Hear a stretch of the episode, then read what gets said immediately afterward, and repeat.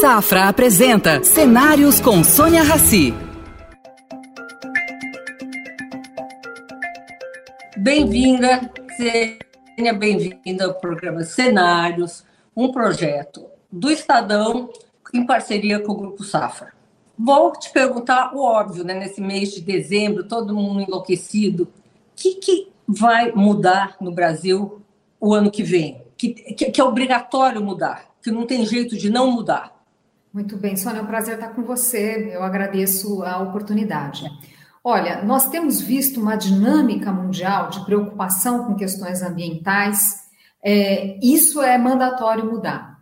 É, redirecionar, trabalhar para essa conquista de reputação do Brasil lá fora e, obviamente, de forma concreta, né, entregando ali um plano é, viável e, ao mesmo tempo, ambicioso para o Brasil se reinserir nesse, nessa, nesse contexto mundial. Por que, que eu digo isso?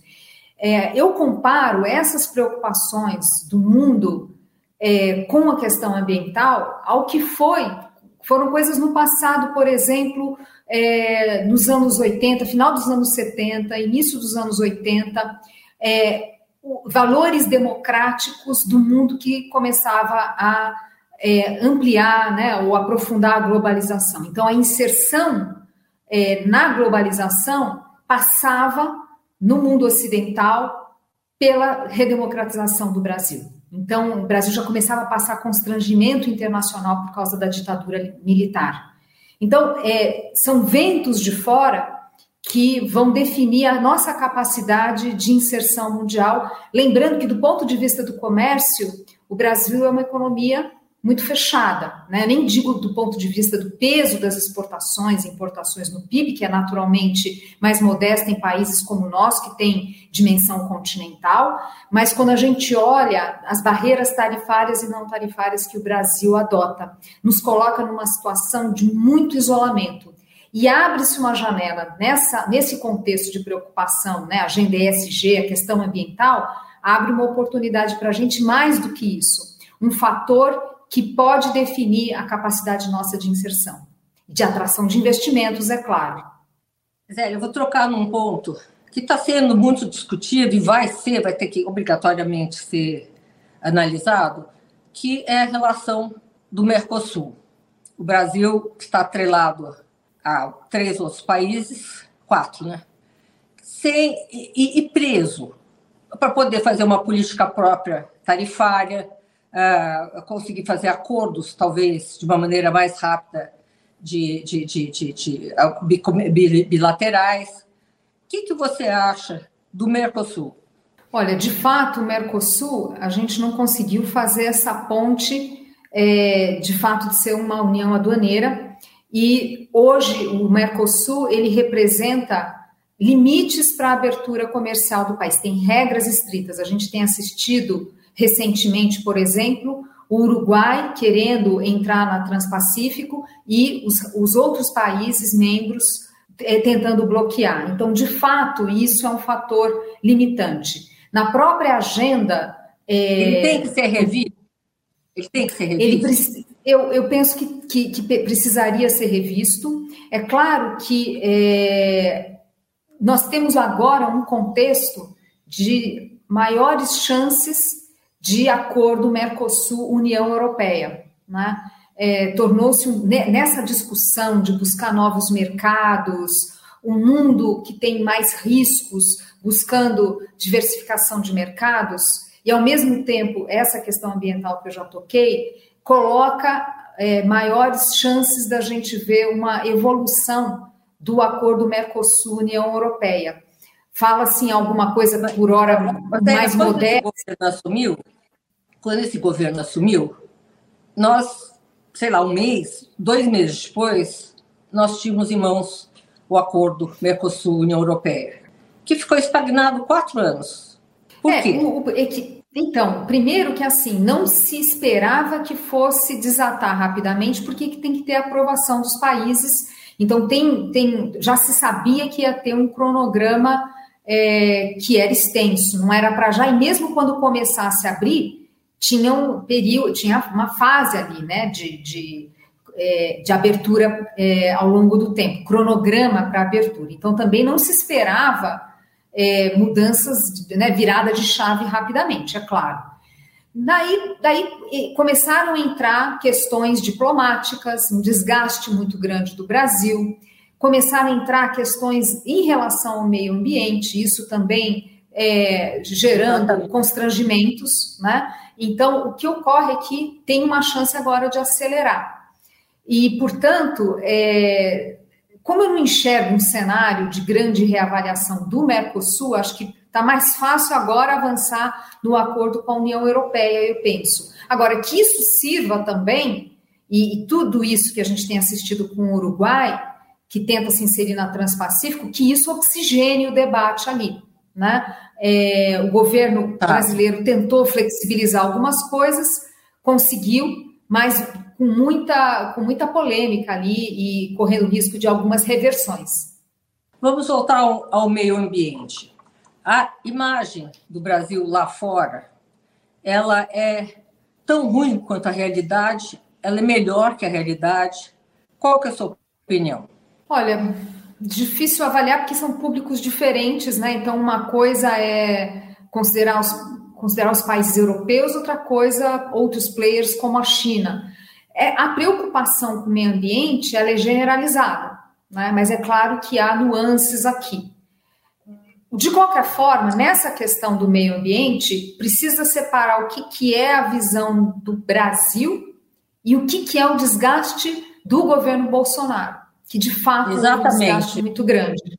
Tem que saber separar. Agora, o Brasil, de qualquer forma, não tem sido visto como um país que tem políticas públicas adequadas e que, portanto, está preparado, é, suficientemente preparado para o desafio. Então, é, hoje tem uma boa vontade, né, em função da transição política, mas é claro que a cobrança de resultados concretos, planos concretos, isso, isso virá. Né? É, então, é, de fato, não podemos dizer que o Brasil tem uma grande reputação em relação as suas políticas públicas. Então, sim, acho que vai ter um grande escrutínio, acho que vai ter cobrança para entregas concretas em relação a isso, principalmente na questão de, do desmatamento. Conversando, eu, eu, eu sou há 15 anos conselheira do SOS Mata Atlântica, então eu acompanho de perto esse processo. Mas às vezes eu fico com a impressão que lá fora eles aproveitam dessa nossa fragilidade, tanto de regulatória e, e, e, implantação e fiscalização para bloquear a entrada de produtos brasileiros nos respectivos países.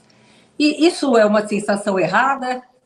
Olha, eu vejo esse argumento e é possível que, que exista isso mesmo, né? Mas eu acho que hoje o, o, os entraves para uma abertura do Brasil, para além da questão do Mercosul, né, que é de fato um entrave, é, eu vejo uma resistência nossa mesmo.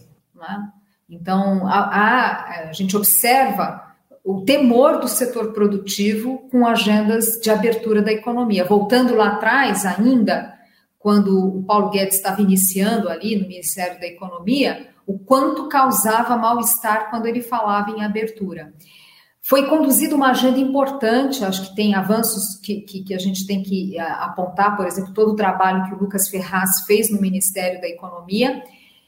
É, na margem, é claro, são eh, né, um esforço na margem, mas, é, de novo, Quem tem é uma grande Ferraz, resistência. Ele era o secretário que tocava, é, o Lucas Ferraz era o secretário que tocava justamente essa agenda, né? é, da abertura ah. comercial. Então, o portal único que foi criado, por exemplo, para reduzir as burocracias, para exportação, para importação. Tem, tivemos boas notícias é, por esse lado. Mas é importante a gente, a gente às vezes, é, quer dizer, não, não excluindo a possibilidade de ter é, essa a questão ambiental muitas vezes como justificativa, é, mas o, acho que um ponto concreto é que nós, nós temos muita dificuldade com esse tema. E acontece uma coisa é, que é até é um paralelo das regras que a gente tem, né? Um, alfandegárias, não alfandegárias, enfim, é, e é, com o paralelo que eu faço com o nosso sistema tributário, é que cada detalhe da legislação, das regras ali, né, dos nossos marcos é, é, jurídicos ali, tem dono. Então, muitas vezes, o setor privado consegue, na, na no detalhe da, da, das normas ali, de alguma forma proteger o seu setor ou até é, é, conseguir se inserir mesmo assim. Então, o que eu quero dizer é que essa complexidade das normas que a gente tem, das regras, é, e que, e que é, por exemplo, da, da, regras não tarifárias, e toda essa complexidade é, tem a ver com a nossa escolha ao longo do tempo de ter uma economia fechada e o Brasil é uma das economias mais fechadas do mundo. Vamos então, então tem um trabalho nosso, tem um trabalho nosso que a gente tem que fazer. Aliás, só um ponto aqui, desculpa me estender, um, uma, uma, tá. um, uma discussão que tinha era assim, dado que a gente é muito fechado, vamos pelo menos tentar abrir unilateralmente até a gente ficar mais próximo da experiência de países parecidos. Essa era uma discussão que eu acho, aliás, bastante é, importante. Você tem toda a razão e as pessoas deixam isso para o último. Por quê? que querem saber da reforma tributária, do déficit fiscal, da taxa de juros. Eu queria começar pela reforma tributária, Célia, que você acabou de mencionar algumas alíquotas, etc. Esse governo perdeu uma chance de fazer uma reforma tributária? Porque eu ouço falar em reforma tributária há 30 anos e nunca a gente sai do lugar. É, é verdade. Que, que, que, quais são as barreiras né, que, que, a gente enfrenta para fazer essa reforma, obviamente políticas tal, mas é, é, existe alguma maneira da gente aprovar uma reforma tributária? Esse governo perdeu uma chance? Olha, eu entendo que sim. Eu acho que, passada a aprovação em primeiro turno da reforma da Previdência, lá em 19, era o momento de avançar com a reforma tributária. No caso, estou me referindo à PEC 45 na Câmara, que era um tema que estava é, amadurecendo, quer dizer, estava madura, havia uma disposição dos governadores, e mais do que isso, um desejo dos governadores. É, claro que sempre tem arestas a serem aparadas, alguns segmentos da economia, principalmente do setor de serviços, mais preocupados, questionamentos também é. dos municípios, mas é para isso que serve a política, era justamente para tentar parar né, essas arestas havia condições políticas, mas o governo é, havia, havia né, é, é, uma movimentação importante no Congresso, importante citar o, o, o, na época presidente da Câmara, o Rodrigo Maia, mas não foi não foi abraçado pelo executivo. E essa é uma reforma que tem algumas reformas estruturantes que o Congresso consegue tocar. Por exemplo, quando a gente pensa em mudança de marcos regulatórios, depende menos da política ali é, apoiando, o executivo apoiando, é, que pesa a importância dos trabalhos técnicos do, do, do, do executivo. Mas é. uma reforma tributária. moedas, né? Exato. A regulação das criptomoedas. Uma, é, é temas, é, temas que, temas que são de é, interesse direto do setor privado e que não existe grandes é, dilemas ali de você ter que desagradar muitos, quer dizer, quando esse jogo ele é mais é, é, ele é mais fácil, né? Então não depende tanto dessa articulação com o poder executivo. Agora, do apoio, perdão, do poder executivo. Agora, tudo que mexe em tributação ou mesmo reformas fiscais, aí tem que ter tem um papel importante porque tem muitos muitos interesses ali é, é, que, que, que, dependem né, desse esforço. Agora, essa reforma do IVA, que a gente está falando de reforma tributária, mas é importante deixar claro, é a criação do imposto sobre valor agregado, IVA, é, que é, há, de fato, cada vez mais percepção do próprio setor produtivo da sua importância como uma forma de simplificação, ainda que alguns setores estejam com mais é, é, preocupação, serviço, dos governadores, serviço, né? porque Exato, segmentos do setor de serviços. É, e é. os governadores, quer dizer, o ICMS é um, é um imposto que caducou, né? Ele deixou de ser adequado, né? Ele, tá, ele é Mas algum dia ele foi adequado? Zeina, queria te Olha, perguntar quando é foi? Sincera, sinceramente, ele, ele, ele, vamos dizer assim, ele foi piorando tanto ao longo do tempo, com a complexidade, é, que aí ficou, se tornou impossível, mas enquanto isso alimentava uma guerra fiscal e beneficiando alguns estados, você não gerava esse essa, esse, esse anseio por mudança desse imposto. Agora, na hora que a gente tem um ICMS que não dá conta da mudança, da mudança estrutural do país, em que o setor de serviços cresce, né? O IVA ele aumenta a base tributária. É, na hora que você tem é, estados que percebem o, o, a, o quão ao longo do tempo, a guerra tributária também é, toma, né, o seu preço, porque as renúncias começam a ficar muito grandes. É, então, de fato, assim, começou a gerar esse movimento e esse, esse, esse anseio pela aprovação, e né, a gente viu o consenso aí dos governadores em relação a isso. Então, vai, assim, é, eu penso que é, é, é, é uma reforma que, com grandes chances de aprovação no ano que vem, e sempre vale colocar que foi também um compromisso do futuro vice-presidente, né, Geraldo Alckmin.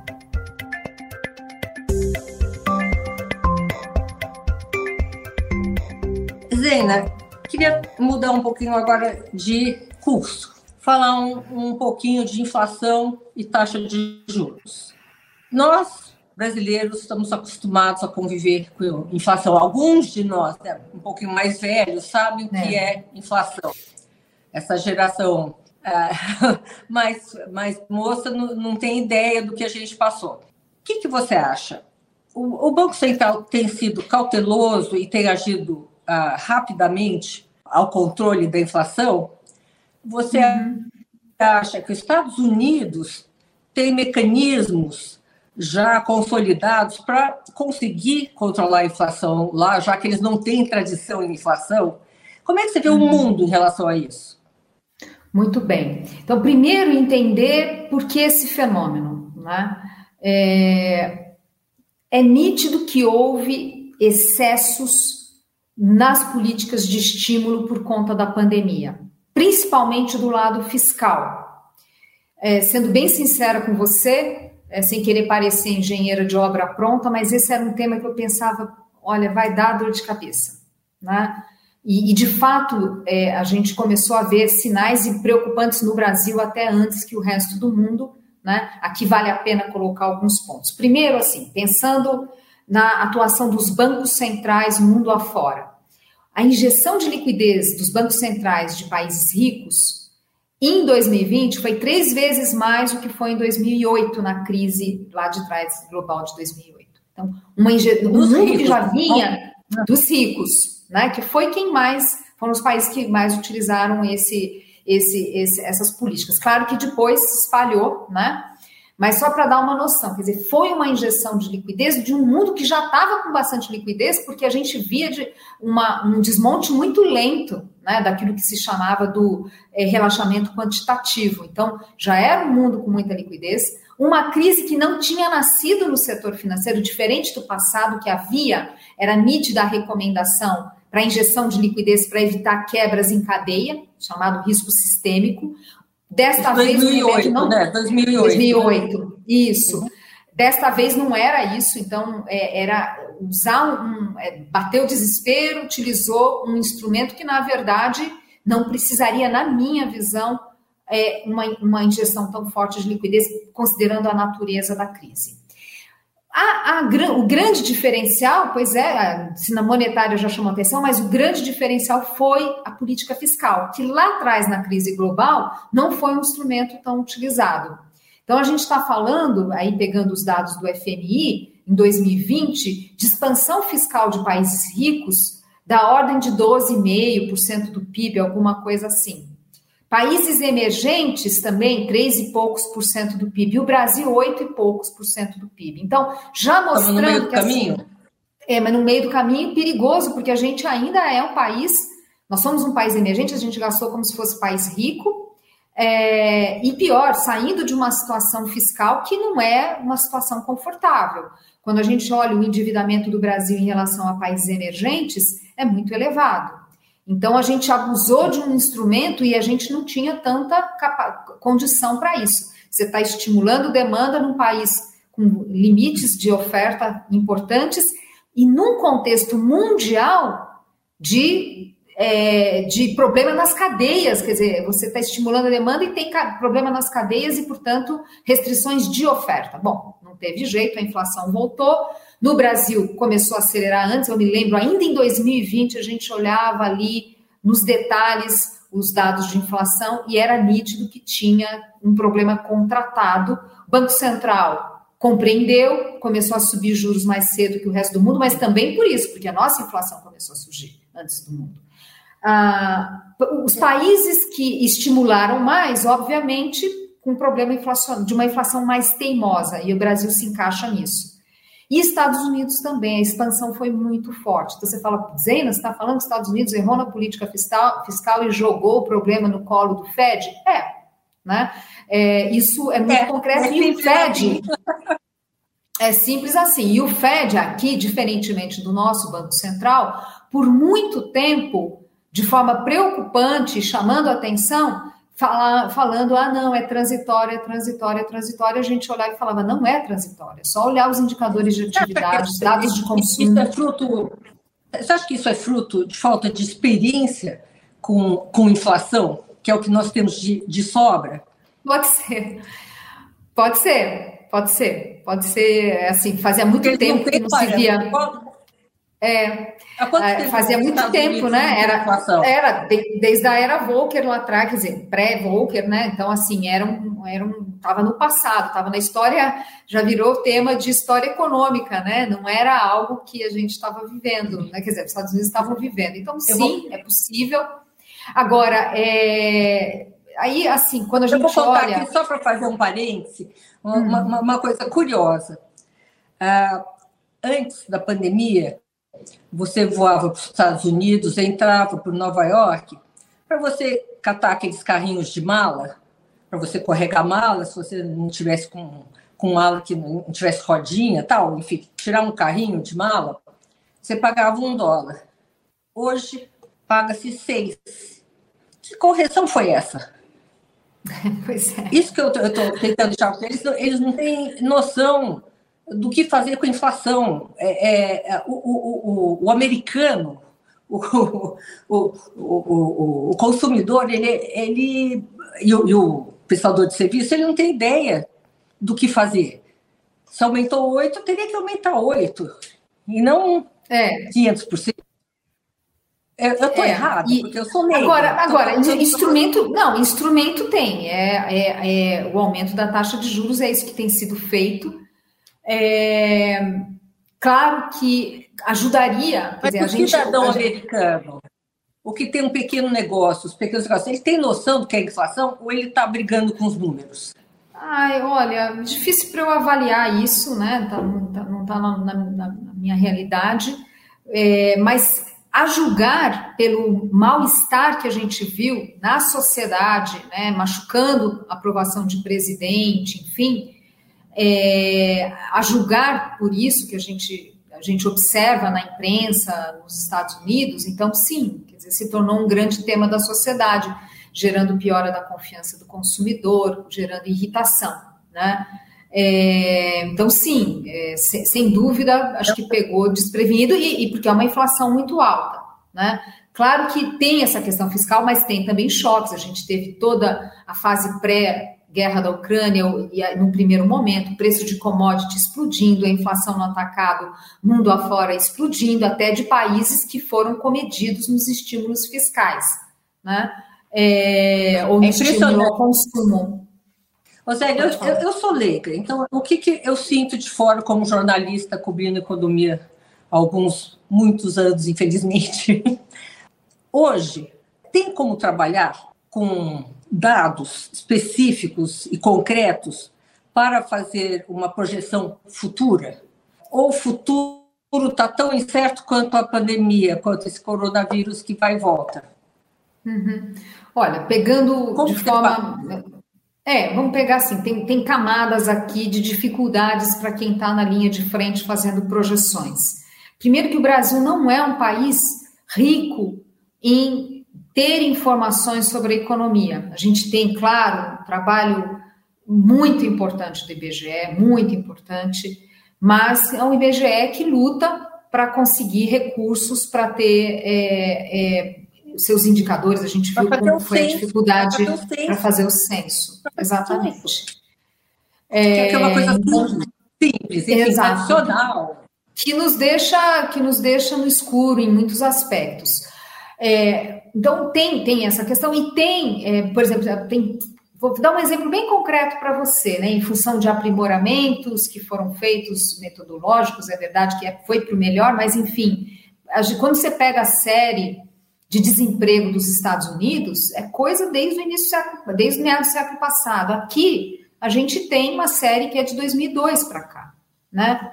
É, então, assim, 2012, perdão. Então, assim, o que acontece é que tem uma limitação de dados, a gente muitas vezes fica no escuro em relação a algumas informações. Esse é o primeiro ponto. É, o segundo ponto é que o fato de termos uma economia com muita intervenção estatal, com muito, um ciclo macroeconômico muito instável, crises políticas, tudo isso, para quem está ali é, desenvolvendo seus modelos econométricos, não é fácil. Não é fácil porque é, cada hora é um evento novo que atrapalha a projeção, né? Então, é por isso que cada vez mais a gente você faz o modelo, porque é melhor ter do que não ter, mas sempre olha com uma certa dose de cautela. É, e às vezes até os resultados, assim, a gente ficou acostumado a sempre vir pior do que a gente imaginava, mas recentemente temos tido até resultados melhores do que esperado por exemplo, para o PIB. E aí remete é. certamente a reformas estruturais, com a retomada de reformas estruturais desde 2016. Então, aí é, é, é o lado bom, né? Reformas estruturais que possivelmente têm aumentado o potencial de crescimento do país e, obviamente, é, os modelos muitas vezes não conseguem capturar. Mas é isso, é um mundo difícil, é o Brasil mais difícil que o mundo, em média, é, e isso dificulta muito o trabalho de quem está ali fazendo projeção. Zélia, você mencionou nosso PIB, né? Nosso PIB esse ano vai ser maior que o da China, se é que a gente pode confiar nos números do lado de lá. Eu sempre olho, olho com um, um olhar mais uh, cauteloso. O que, que explica isso? Olha, primeiro que quando a gente, é, claro que olhar um ano específico num país não é a melhor, não é a forma mais sábia, né? Porque não. você está falando, é, mas enfim, não. acho que tem algum, alguns, acho que vale a pena a gente tentar debruçar um pouquinho sobre a dinâmica recente é, do país para explicar esse dinamismo. Primeiro, colocando aqui para você que eu esperava um quadro bastante difícil para o PIB este ano. Felizmente eu estava errada. É, tem fatores conjunturais, tem fatores mais estruturantes, e aí a surpresa dos dois lados. Deixa eu falar do, do lado mais estrutural, né? Tem um que é um exemplo que tem sido citado por muitos economistas, e eu concordo, que é o seguinte, e que já começa a aparecer pesquisa acadêmica nessa linha. De fato, as reformas trabalhistas do governo Temer, quer dizer, a terceirização e a flexibilização da CLT, elas aparentemente contribuíram para gerar vagas no mercado de trabalho, é, é, geração de empregos, né, criação de é, aumento do número de ocupados, além do que sugeria o próprio desempenho do PIB. Então, quando a gente olha tá. ali e fala assim, olha, o PIB sinalizava um tanto, veio melhor. Então, de fato, tem questões estruturais. Temos também ainda que as coisas às vezes sejam mais lentas do que o país precisa, mas tivemos reformas importantes de marcos regulatórios, as concessões de infraestrutura, é, passamos, passamos, não agora, mas passamos a ter taxa de juros também mais civilizada. Então, o que a gente observa dos indicadores de investimento, um retrato melhor. Né? A taxa de investimento subindo, não, não voltou a patamares do passado, ainda é baixo comparativamente a países parecidos, mas é um retrato melhor. E tem sempre por outro lado, né? A gente sabe que não é um movimento generalizado, são alguns é. segmentos da economia, mas tem coisas para se celebrar. Do ponto de vista mais conjuntural, e que não necessariamente é algo tão transitório, é, mas enfim, tem um ponto que foi o seguinte: quando começou a ter aquele boom de preços de commodities, já antes da, da guerra da Ucrânia, que não tinha a ver com a reativação da economia, mas a perspectiva de uma queda, de uma guerra, preço de commodity disparou. O Brasil é exportador líquido de commodities, então o que a gente viu é que teve um grande ganho, né?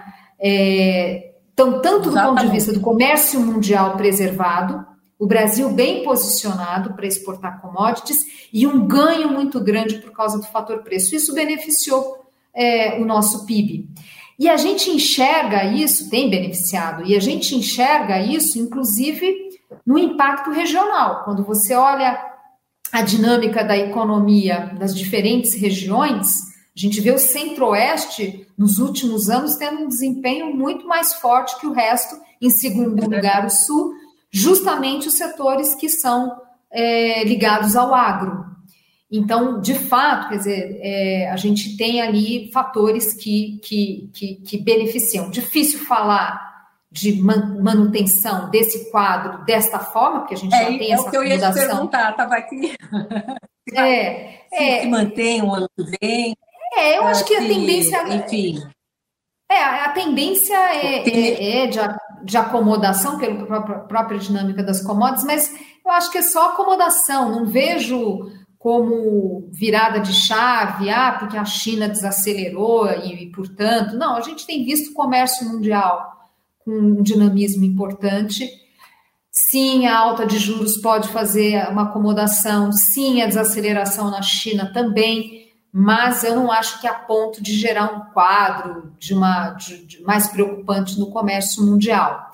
É, e lembrando que esse ponto a gente começa, ainda é muito incipiente, vamos ter que observar um pouco mais os dados, mas nessa discussão dos países buscando novos parceiros, a impressão que dá é que algumas regiões estão começando a aumentar a, as suas exportações, então a China continua tendo um peso enorme, continua crescendo muito, mas começa a abrir brecha para outras outro tipo de comércio que o Brasil pode se inserir também.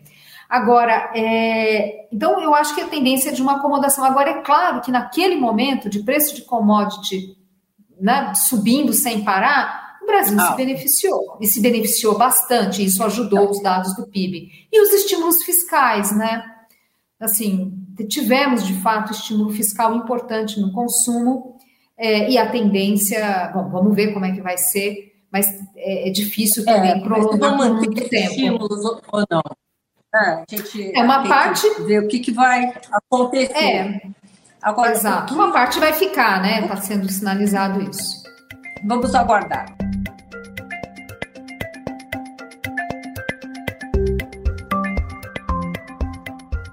Para o ano que vem, existem previsões de todos os tipos, né? Vai que o PIB vai cair, que o PIB vai crescer, que o PIB vai continuar o mesmo, porque não temos informações né, concretas sobre o que, que vai ser mantido da atual política fiscal e o que, que vem de novo. Agora, o que, que o Brasil não pode mexer?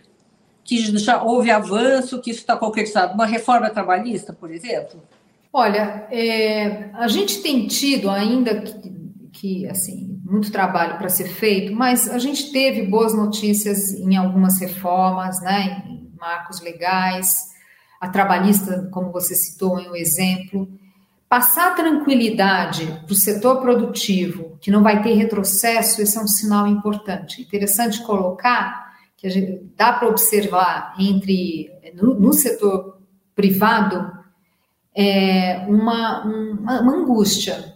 Assim, eu percebo é, nas conversas é, uma preocupação do que, que pode ter de retrocessos aqui na abertura comercial, a, a tímida, o tímido esforço, mas que teve, e obviamente dessas reformas. Então, acho que a gente fica discutindo o que, que pode vir de reforma, mas precisa ter um sinal muito claro é, daquilo que não vai, que ser, vai ser mantido. Do que vai ser mantido. Então, por exemplo, um exemplo aqui de. de né?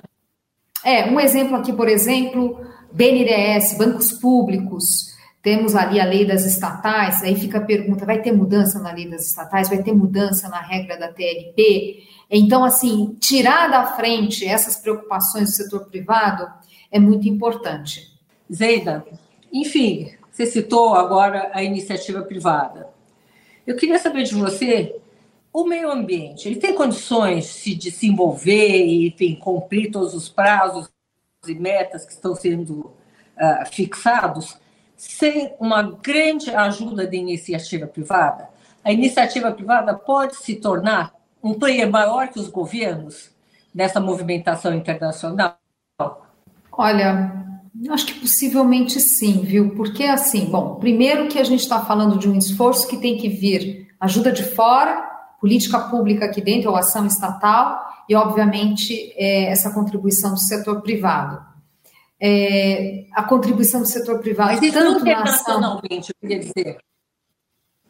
Ah, sim, sem, sem dúvida. Esse foi um tema que surgiu. É, esse, esse foi um tema que é reflexo de anseio da sociedade, né? Vamos recapitular lá atrás, né? Principalmente gerações mais jovens, incomodadas com essa questão ambiental, com os riscos ambientais, e isso se tornou um fator de decisão de consumo das pessoas e se tornou, portanto, um tema do mundo corporativo e das finanças também. Corporativo. Então foi exato. Então foi o anseio da sociedade se traduzindo em é, mudança de valores dentro do mundo corporativo, né? É... Que mais? Que mais o anseio da sociedade pode promover em termos de políticas públicas que você acha importante? Olha, Pegando, pegando aqui Brasil, né? É, a gente, eu, eu, eu diria para você que não podemos subestimar essa questão da inflação e quanto a nossa sociedade valoriza a inflação baixa. Né? É, eu não consigo dissociar. estamos subestimando? Na sua opinião, eu acho, estamos subestimando? Eu acho que sim, eu acho que os governantes, enfim, eu acho que subestimam. É, então vamos lá, assim, é, quando nós tivemos os protestos de 2013, eu acho que não dá para dissociar aqueles protestos de um problema inflacionário que já incomodava. Exatamente. É, os nossos jovens foram para as ruas para. É, veja, não, não, se resume a inflação, havia ali uma, uma, uma crítica a políticas, né, a qualidade das políticas públicas, aquela coisa toda. Mas os nossos jovens foram protestar contra uma tarifa de ônibus, mas na verdade aquilo lá era inflação, estava tudo subindo. A inflação de alimentos estava em 15%. O desconforto da sociedade era nítido. Depois, eu não consigo dissociar o impeachment da presidente Dilma, a desarrumação da economia e uma inflação que ameaçava sair do controle. Né?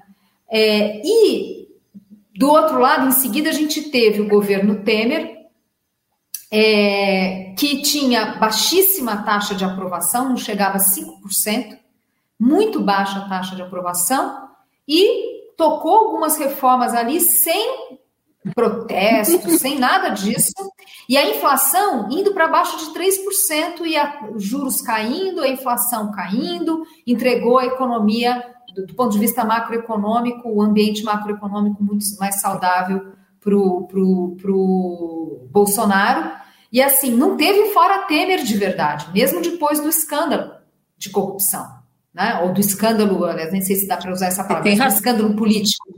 Né? Então, isso diz algo da nossa sociedade, as pessoas foram cuidar da vida. E agora, a provocação que eu faço é a seguinte: é, será que essa inflação alta não machucou o eleitor do Bolsonaro. Então, quando a gente olha as, a, o resultado do segundo turno é, de 2018 e agora, onde na margem, na margem, o Bolsonaro perdeu mais votos? No Sudeste. Engraçado. No Sudeste, engraçado. que perdeu mais votos.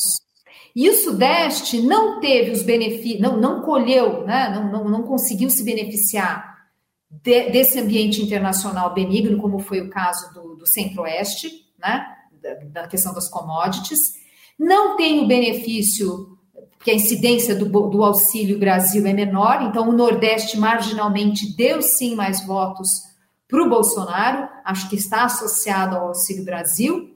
O Sudeste sentiu, né, vamos dizer assim, a, a, a nossa classe média, enfim, como pensa no grupo do meio ali, sentiu muito mais o impacto da inflação. Acho que o Bolsonaro entendeu o risco inflacionário, aliás, era um ponto que analistas políticos, por exemplo, como Christopher Garman, alertavam para essa questão da inflação. Acho que ele, de alguma forma, entendeu, fez a canetada em, preço de, em tributação de combustível, energia, comunicações, mas não foi suficiente os núcleos de inflação super elevados, inflação de serviços, inflação de alimento, coisa e tal. Então, eu, a, a minha avaliação é que a inflação pode ter custado bastante para o Bolsonaro. Então, para mim, a lição que fica. Futuro, né? Exatamente, esse é o meu ponto. Eu acho que isso tem que ser colocado na conta. Sem contar que a inflação alta. Que você disse agora, posso fazer só um resumo rápido? Sim, sim. Continua sendo o antigo uh, jargão do marqueteiro do ex-presidente Bill Clinton. É economia estúpido, né? The Economist. Economia, claro que Continua. tem muita coisa, né? As políticas, ah, perdão, as pesquisas qualitativas mostrando outros elementos, é claro, né? É, eu gosto Os de citar... elementos eram mais emocionais, né? É, eu gosto de citar a pesquisa da, da professora Esther Solano, que ela faz essas pesquisas qualitativas para capturar o sentimento dessa, dessa classe batalhadora, né, as classes mais populares, uma parcela muito indignada com a forma como o Bolsonaro lidou com a questão da saúde, da vida. Então, tem um monte de elemento, eu não vou entrar porque até não é minha área, é. mas eu não consigo dissociar dessa questão da inflação, essa, é essa é uma lição importante. Olha, e lembrar. é muito importante. É, é muito a inflação importante. e a consequência do, nos juros e, portanto, na atividade. Ô, Sônia, a gente vê esses dados do mercado de crédito. Você tem essa parcela da população, é, mais das classes mais populares, muito machucada, usando mais cartão de crédito rotativo, cheque especial, inadimplência subindo, taxa de juros subindo. Então, e não dá para dizer que o pior já passou, não dá para dizer. Então, você tem um grupo ali que está muito machucado né, da classe batalhadora, vamos dizer assim, é um grupo muito machucado e a inflação machucou ainda mais, porque pega um grupo que a taxa de ocupação não é tão elevada no mercado, né, a volta do mercado de trabalho ela é bastante desigual, a gente viu o aumento da pobreza, a gente pode estar tendo encolhimento da classe média, daquele, né, da nova classe média lá atrás, aquele fenômeno tão importante, possivelmente está encolhendo. Então, assim, tem um mal-estar na economia. Então, é muito importante que o próximo governo não descuide das contas públicas a ponto de é, gerar uma inflação ainda mais teimosa. Está melhorando, dá para dizer que o pior já passou, mas é uma inflação alta, os núcleos de inflação elevados e os recados do Banco Central muito claros, né? Que não enxerga por hora espaço para corte de juros. Pelo contrário, vem alertando o risco de alta. Zélia, olha, o nosso tempo está terminando. Eu estou adorando a conversa. Gostaria de ficar com você aqui horas. Queria discutir os rumos do mundo, né? porque, enfim, a, a, o, o leigo, o não técnico em economia, está muito perdido para onde vai tudo isso. Mas vamos abordar isso. Daqui a um ano você promete que você volta? Vai ser um prazer enorme. Só vou fazer uma pequena provocação. Esse mundo mais confuso coloca o Brasil numa situação favorável. Vamos ver se a gente vai conseguir aproveitar. Esse mundo mais meio confuso ambiente, faz. Vamos bater no meio tudo, ambiente, que é esse tudo. É, é, é, a gente tem condição de atrair investimentos porque o mundo está procurando diversificar parceiros comerciais. Olha, super obrigada Espero vê-la aqui, como disse, outras vezes. E boa sorte para todos nós. Feliz Natal, bom ano novo e até o ano que vem. Oferecimento Safra. O Safra te convida a pensar. E daqui para frente? Estar onde se sente seguro, onde valores importam. Esse é um bom lugar daqui para frente. Daqui para frente, repense seus investimentos e conte com os especialistas do Safra. Abra sua conta e invista Safra. Saiba mais em safra.com.br.